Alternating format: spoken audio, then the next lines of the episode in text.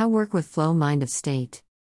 How can we train our brains to focus on a single task?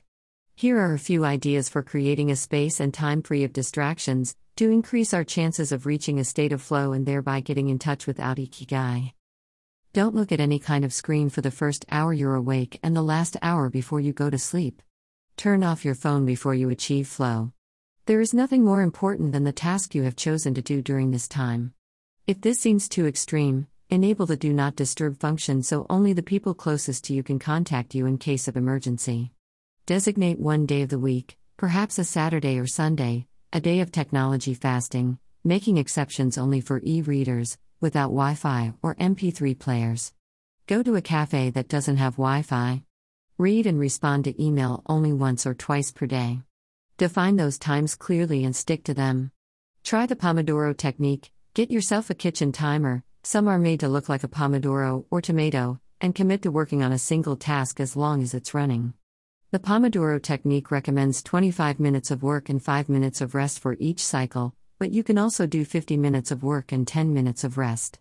Find the pace that's best for you. The most important thing is to be disciplined in completing each cycle. Start your work session with a ritual you enjoy and end it with a reward. Train your mind to return to the present when you find yourself getting distracted. Practice mindfulness or another form of meditation. Go for a walk or a swim, whatever will help you get centered again. Work in a space where you will not be distracted. If you can't do this at home, go to a library, a cafe, or, if your task involves playing the saxophone, a music studio. If you find that your surroundings continue to distract you, keep looking until you find the right place. Divide each activity into groups of related tasks, and assign each group its own place and time. Bundle routine tasks such as sending out invoices, making phone calls, and so on, and, and do them all at once. Advantages of flow, disadvantages of distraction. A focused mind, a wandering mind. Living in the present, thinking about the past and the future. We are free from worry, concerns about our daily life, and the people around us invade our thoughts.